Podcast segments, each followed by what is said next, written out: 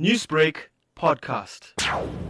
Certainly, it's going to be a very uh, difficult uh, budget to present. Uh, the minister will have to make some very tough decisions to turn this economy around. We know the economy has not been performing for a number of years now, and that is certainly of concern. I think what is important for us to understand is that is it better if we try and increase the revenue, or is it better that we try and cut the expenditure side of things? Certainly, to generate more revenue, firstly, we tried to grow the economy, and we failed in doing that for the past five years. Uh, the other option is for us to increase taxes. Now, as far as taxes are concerned, you know, there are several kinds of taxes. The, and the one that's going to yield the greatest revenue is going to be VAT. And that's going to be uh, quite a fierce battle, I believe, uh, certainly from the public at large. They're not going to be very happy if that will be increased. And I certainly think that that may happen. But there are a whole host of other taxes that could go up as well.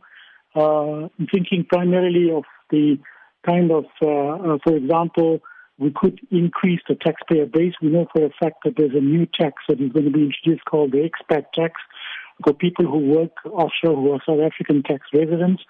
Uh, there is uh, the cannabis industry, which is now uh, being formalized, and that industry can be taxed and not to be left as an informal sector. Reconfiguring state owned enterprises like Eskom has been one of the fundamental prescripts in the country's budget plans in recent years.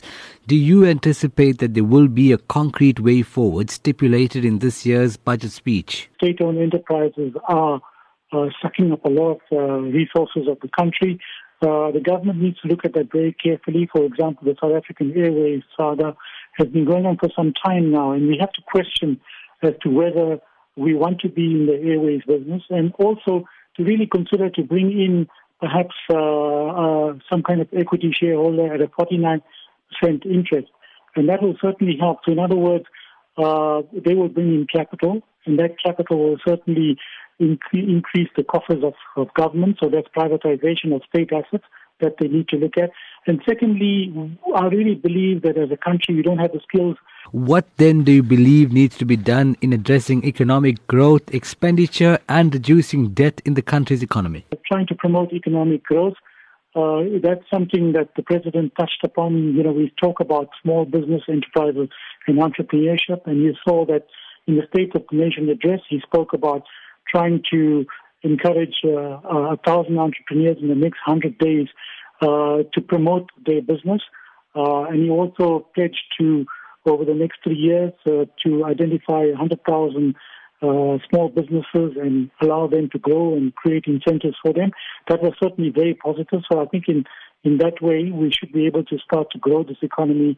Newsbreak, Lotus FM, powered by SABC News.